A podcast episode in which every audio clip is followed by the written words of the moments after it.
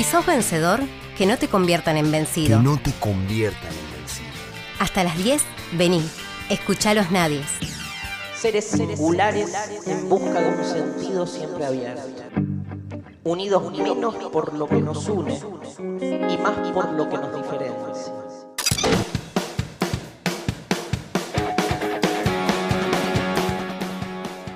Mañana con 24 minutos y estamos acá en Los Nadies hasta las 10 de la mañana. Se pueden comunicar con nosotros al 3415 47 80 36. Es el WhatsApp de nuestra radio. Repetimos el 3415 47 80 36. Y en sintonía con nuestra lectura inicial, cuando hablábamos de esta cuestión de el cómo nosotros desde la, digo nosotros como sociedad, y también entendiendo lo que eso implica, cómo naturalizamos el consumo y destrucción de, eh, nuestro, de nuestro ambiente. En el medio han aparecido varios proyectos de ley, más que varios eh, Sí, varios proyectos de ley, la ley de humedales, la ley de eh, eh, declaración como reserva natural las, eh, los humedales que están frente a Rosario. Y bueno, uno de los que fue presentado en la, en la legislatura provincial es la ley de restauración de los terrenos incendiados. Esta ley lo que propone es la restauración de la biodiversidad original de los terrenos incendiarios, incendiados, perdón, el control por parte de la ciudadanía, la prohibición eh, del cambio del uso forestal de los terrenos incendiados y demás. Es una propuesta que viene del Frente Social y Popular que encabeza nuestro querido, ya es casi un columnista de nuestro programa, el señor diputado provincial Carlos Delfrade, que ha tenido la gentileza de atendernos. Carlos, muy buenos días. Manuel Parola te saluda. ¿Cómo estás? Hola, Manuel, un gusto saludarte. ¿Cómo estás vos? Todo bien, todo bien. Queríamos conversar con vos eh, sobre este proyecto de ley que presentaste en la legislatura. ¿Nos podrías comentar un poco? Sí, con todo gusto. El primero de octubre, el jueves pasado, presentamos este proyecto de ley de seis artículos, en donde nosotros tomamos como base el artículo 50 de la ley de montes de España, que se puso en práctica en el año 2017, en donde allí se deja claramente expresada la necesidad de que el Estado no permita ningún desarrollo productivo en lugares en donde previamente se hayan declarado incendios intencionales con fines comerciales o de lucro. Nos pareció una idea que había que traerla a la provincia de Santa Fe, por eso redactamos la ley y le sumamos esto que significa la construcción de una Junta Provincial de Defensa de la Biodiversidad a través de un espacio de participación de las organizaciones ambientales de toda la provincia con un doble objetivo. Por un lado, informar sobre todo lo que está sucediendo y por el otro lado, controlar que efectivamente se cumpla la ley y que vaya los fondos suficientes para que justamente se hagan las inspecciones fundamentales en esos territorios que ahora están devastados. Hay que tener en cuenta que ya se hablan de casi 300.000 hectáreas quemadas en el delta del Paraná, entre las provincias de Entre Ríos, Buenos Aires y Santa Fe. Así que ese es el proyecto.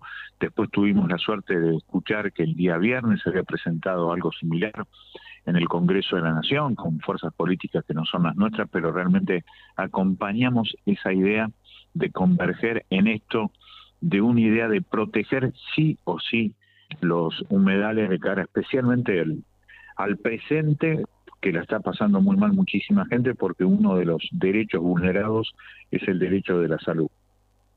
Carlos, ¿cuál es eh, la visión que ustedes tienen de estos eh, cada vez más reiterados incendios en el, tanto en el Delta como también ahora hemos visto su paralelo o su correlato en eh, casi el 50% restante de nuestro país? el otro día estaba viendo una gigantografía por provincia y realmente asusta la cantidad de provincias que ya tienen incendios también en su territorio que son en un 90% intencionales según las declaraciones de la cartera de ambiente de la Nación. Eh, ¿Cuál, es la visión que ustedes tienen respecto a esto que está sucediendo aquí en nuestra provincia más específicamente? Nosotros creemos que en un mínimo porcentaje el fuego es natural, en un 90% es fuego artificial y tiene como objetivo un negocio político o económico. porque de acuerdo a las causas que se están iniciando en Entre Ríos, en esas 12 causas que tienen 18 imputados, se pueden ver cuatro motivos de incendios. Por un lado, la expansión de la frontera de la soja, por el otro lado, lo agropecuario, con feedlot clandestinos allí, el desarrollo inmobiliario, una tercera causa, y la cuarta causa, fines políticos de desestabilización. Eso está pasando en el delta del Paraná, está pasando en el norte de nuestra provincia y está pasando en toda la Argentina. Así que los fines del fuego, que insisto, son artificiales, son intencionales, tienen esa doble intencionalidad. Política y económica nos parece una gran perversión, por eso creemos que nadie puede poner la excusa de que no corresponde a su jurisdicción, porque, insisto, el derecho vulnerado es el derecho a la salud y hay que protegerlo y eso corresponde a las justicias provinciales. Así que por eso avanzamos en, en esta idea de tratar de instrumentar la decisión política en cada actor del Estado para que nadie ponga la excusa de que no puede hacer nada. Claro, ahora, eh, si bien uno está más que de acuerdo y creo que es extremadamente necesario el, este, este proyecto que ustedes han elevado a la legislatura provincial, em, tampoco escapa el razonamiento de muchos que parte gran parte de los territorios que han sido quemados en frente de Rosario y que también han sido un poco mascarón de proa de todo este, esta, este prolegómeno es eh, territorio de la, de la provincia de Entre Ríos. Vos recién mencionabas la, la, causa penal que se está llevando adelante, pero así y todo también hay un, un conflicto jurisdiccional más que importante en, en esta situación. Pero por eso digo que hay que saldarlo eso, y para saldarlo cada uno en su jurisdicción tiene que aplicar la norma de acuerdo a la necesidad justamente de acción. La justicia provincial defendiendo el principio de la salud y la justicia federal de cada región haciendo lo que debe hacer, pero sí o sí hay que hacer algo desde cualquier jurisdicción. Lo que quedó claro con todo esto es que los viejos límites de las provincias, el viejo federalismo ya no sirve nada más tiene que haber una especie de justicia interprovincial compuesta por jueces provinciales y por jueces federales que actúen rápidamente en esto, como también ámbitos de decisión política en donde los gobernadores de cada provincia decidan meter a su fuerza de seguridad también a meter presos a los responsables de estos son estos delitos enormes como son los producidos por los incendios que van directamente encaminados a esa cuestión que también la privada de la multisectorial por los humedales ha repetido tanto y está bien que lo hagan, que es la cuestión del ecocidio. Que además también tiene su relato no solamente en las quemas, sino también en la producción de soja desmesuradamente eh, rociada por los agrotóxicos, que bueno, es otro de los elementos que vos, que vos venís denunciando hace tanto tiempo, ¿no? Sobre todo en el centro de nuestra provincia. Sí, sí, hace un cuarto de siglo que tenemos la ley de fitosanitario, como le llama el sistema. Nosotros creemos que simplemente la, eh, la autorización institucional para rociar de veneno a todo el ámbito de la provincia y por eso queremos prohibir la cuestión de los agrotóxicos. Ahora, todo forma parte de una misma esencia, que es el desarrollo del capital por encima de los bienes comunes, subordinar a la naturaleza los intereses particulares y eso se tiene que terminar. Y para terminarlo hay que regularlo, por eso insistimos con presentaciones del proyecto de ley que no son más que expresiones políticas de lo que significa la gran lucha social que se está dando para que se terminen los fuegos. ¿Y por qué esto no se hizo antes, Carlos? ¿Cuál crees vos que fue la que es la resistencia que hay delante de todo esto? no, no tengo idea por qué no se hizo antes. No, no, no tengo idea. Tiene mucho que ver con los intereses económicos por encima de, de los bienes comunes y cómo los intereses económicos se imponen muchas veces a las voluntades políticas de distintos sectores. Con nosotros eso no va y por eso lo, lo llevamos adelante. Ya que hablamos de intereses económicos y, concentración de, de estos eh, eh, de estas influencias en, en ciertos eh, sectores, te quiero trasladar a otro tema. El, la cuestión, Vicentín, vos eh, sos parte de la Comisión de Investigación y Seguimiento del caso eh, Vicentín. hemos tenido novedades hace muy poco. ¿Nos podés comentar de cuáles han sido los últimos datos que se tienen respecto de la situación de la cerealera?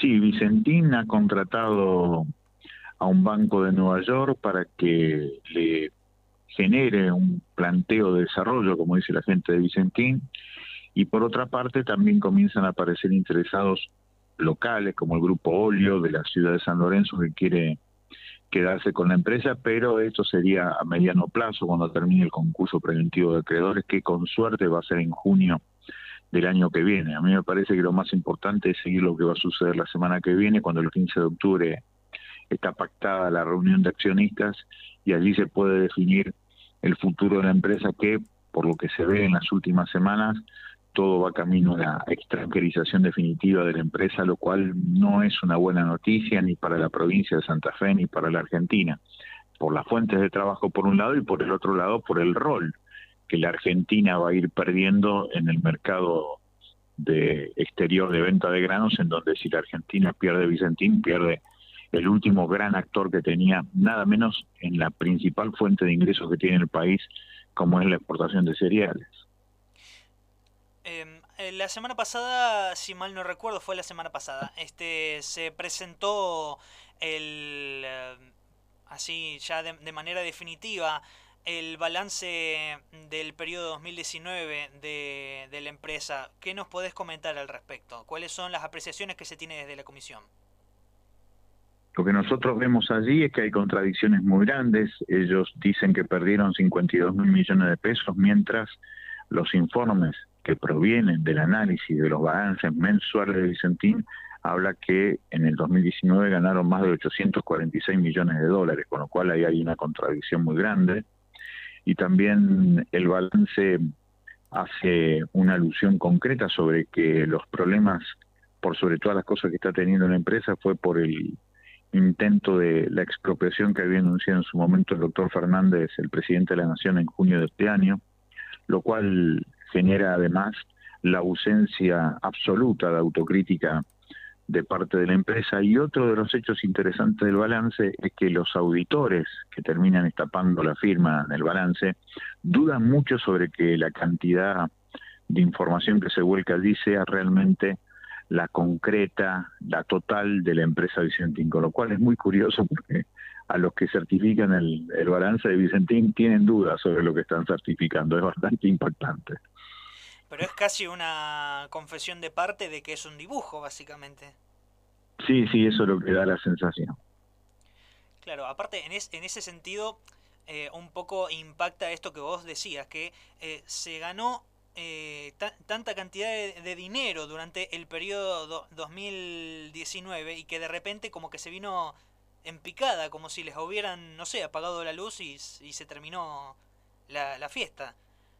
Claro, no hay ninguna explicación sobre todo ese proceso que empezaron a desarrollar, especialmente a partir del año 2014. Por eso es interesante seguir con mucho cuidado, con mucha atención cada papel, cada proyecto, cada comunicación que hace Vicentín, porque nos da la sensación que vamos camino hacia una extranjerización de la empresa y a distintos métodos para no pagar la deuda que tiene con los productores y con el Banco Nación de la Argentina, mientras disponen todo lo necesario, eso sí, para cumplir a los acreedores extranjeros. Por eso creo que hoy ya Vicentín está jugando en canchas extranjeras. Claro. Y ¿cuáles serían las repercusiones para con los acreedores locales? En caso de la extranjerización. No hay nada todavía. No hay nada todavía. No, pero digo, en caso de, eh, de extranjerizarse la, la, empresa.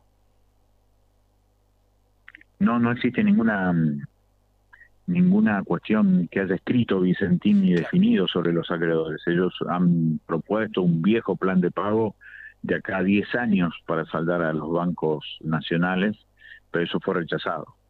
Claro. Eh, eh, la, última y ya te libero.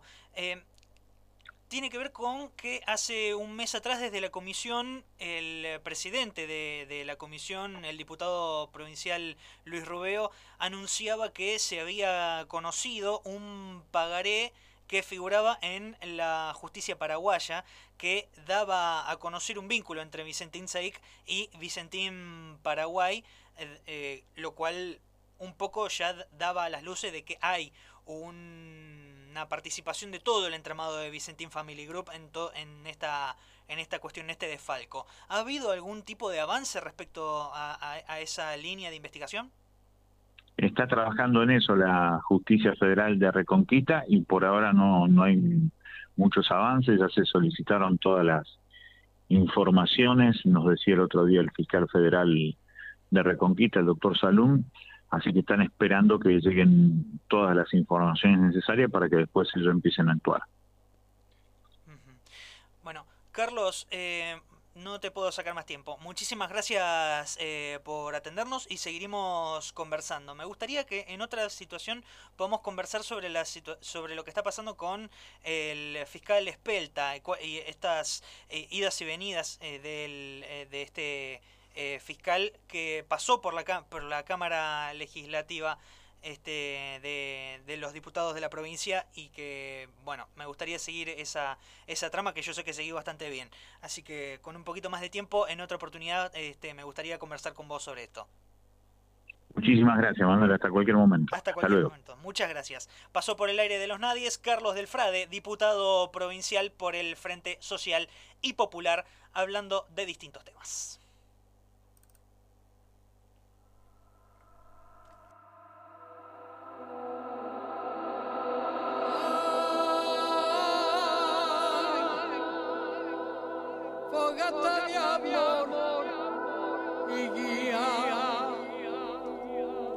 El domingo se cumplía un nuevo aniversario de que esta fantástica artista, esta mujer que hizo de su garganta la piel de América Latina toda, sin dejar nunca de ser símbolo argentino y de nuestra cultura, la negra Sosa, se convertía en todo y se fundía con el viento para pasar a ser inmortal.